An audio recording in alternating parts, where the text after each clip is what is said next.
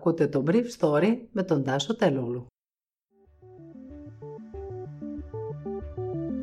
Καλημέρα σας. Σήμερα είναι Παρασκευή 16 Απριλίου 2021 και διάλεξα για σας τα εξής θέματα που μου έκαναν εντύπωση.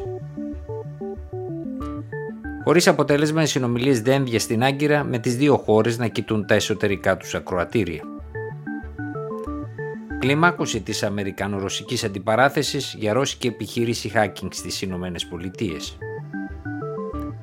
Προσπάγωμα της διάθεσης του εμβολίου Johnson Johnson.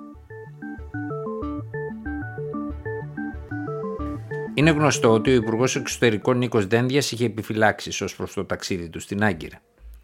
Και είναι γνωστό ακόμα ότι με Βλούτσα Βούσογλου, ο πιο μετριοπαθής από τους Τούρκους πολιτικούς του συστήματος Ερντογάν, είναι ένας υπουργός εξωτερικών σε στενό μαρκάρισμα από τον πρόεδρό του. Η τουρκική πλευρά εδώ και εβδομάδες διαμαρτύρεται προς τους Ευρωπαίους ότι κάνει προτάσεις προς την Αθήνα στα πλαίσια των γύρων της Κωνσταντινούπολης και της Αθήνας, στις οποίες η Αθήνα δεν απαντάει. Η Ελλάδα θέλει απλά να κερδίσει χρόνο ρίχνοντας το βάρος της αποτυχίας των συνομιλιών σε εμά, φέρεται να είπε ο Τούρκος Υπουργός Εξωτερικών στο Βερολίνο. Υπό αυτές τις συνθήκες, το ταξίδι του Νίκου Δένδια στην Άγκυρα έγινε σε στενά περιθώρια, που στέναψαν ακόμα περισσότερο εξαιτίας της Αμερικανο-Ρωσικής αντιπαράθεσης που ανέβασε τη στρατηγική αξία της Τουρκίας παρά τις αλλαγές στη Ουάσιγκτον. Πίσω από τις κλειστές πόρτες φαίνεται ότι το κλίμα ήταν καλό και στη συνάντηση με τον πρόεδρο Ερδογάν αλλά και με τον ομόλογο του κυρίου Δένδια. Η τουρκική πλευρά επανέλαβε τις γνωστές της θέσεις για το Αιγαίο, την Ανατολική Μεσόγειο και την Κύπρο. Αλλά πιθανότατα ο κύριος Δένδιας θα έλεγε πολύ λιγότερα στις δημόσιες δηλώσεις του μετά τη συνάντηση αν ο κύριος Τσαβούσογλου απέφευγε το τρίπτυχο μειονότητα στη Θράκη, παράνομη μετανάστευση και επαναπροωθήσεις με τις, και τις έμεσες εχμές ότι η Ελλάδα δεν συνεργάζεται για την πάταξη της διεθνούς τρομοκρατίας. Τα σημεία αυτά εξαγρίωσαν τον κύριο Δένδια που απάντησε βάζοντας ολόκληρη την ελληνική ατζέντα στο τραπέζι. Αυτό που ενόχλησε τον Τούρκο Υπουργό Εξωτερικών ήταν η υπενθύμηση ότι η Ελλάδα μπορεί να χρησιμοποιήσει ακόμα το όπλο των κυρώσεων κατά της Τουρκίας και ότι γι' αυτό η Άγκυρα πρέπει να ακυρώσει το σύμφωνο με τη Λιβύη και να δεχθεί το σύνολο του δικαίου της θάλασσας. Αυτό με τη σειρά του οδήγησε τον Τούρκο Υπουργό Εξωτερικών να αναρωτηθεί γιατί γίνονται οι διαπραγματεύσεις και να διαχωρίσει το δίκαιο της θάλασσας από το μηχανισμό που θα το εφαρμόσει, δείχνοντας τη Χάγη.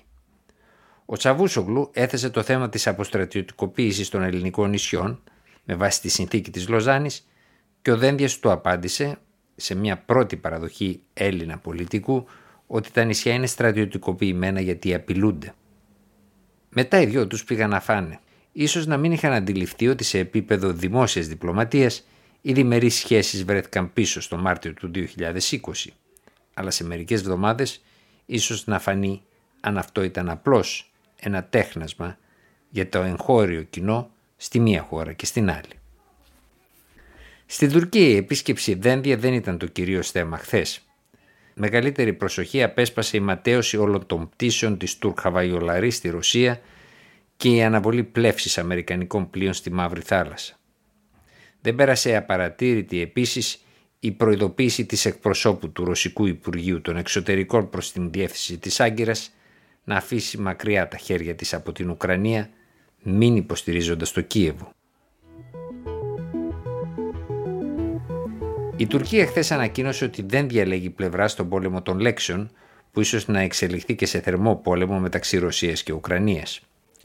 Η Ούρσελα Φόντερ Λάιν από την πλευρά της, αν και προσεκλήθη από την ηγεσία της Ουκρανίας να πάρει μέρος στις τελετές για την ανακήρυξη της ανεξαρτησίας της χώρας αυτής, απάντησε μέσω του επικεφαλής του γραφείου της αρνητικά. Η γραμμή των μεγάλων χωρών της Ένωσης είναι μια γραμμή κατευνασμού της Ρωσίας και προσέγγισής της. Χθες, ωστόσο, οι Ηνωμένες Πολιτείες επέβαλαν κυρώσεις στη Ρωσία εξαιτίας των κυβερνοεπιθέσεων που αποδίδονται στη Μόσχα στην προεκλογική περίοδο του περασμένου Νοεμβρίου.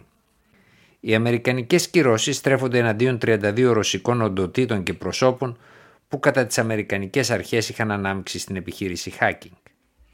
Ταυτόχρονα οι Ηνωμένες Πολιτείες συνασπίστηκαν με την Ευρωπαϊκή Ένωση για την αναγκαστική επιβολή κυρώσεων σε 8 άτομα για τη συνεχιζόμενη ρωσική κατοχή στην Κρυμαία. Οι Αμερικανικές αρχές κατηγορούν τη ρωσική υπηρεσία SVR ότι μέσω του δικτύου της αμερικανικής εταιρείας SolarWind μπήκε σε πολλά κρίσιμα δίκτυα αμερικανικών οργανισμών και υπουργείων σε μια επιχείρηση συλλογής πληροφοριών. Η Johnson Johnson συμφωνεί με τις αποφάσεις των κυβερνήσεων να διατηρήσουν για την ώρα τα εμβόλια στις αποθήκες τους.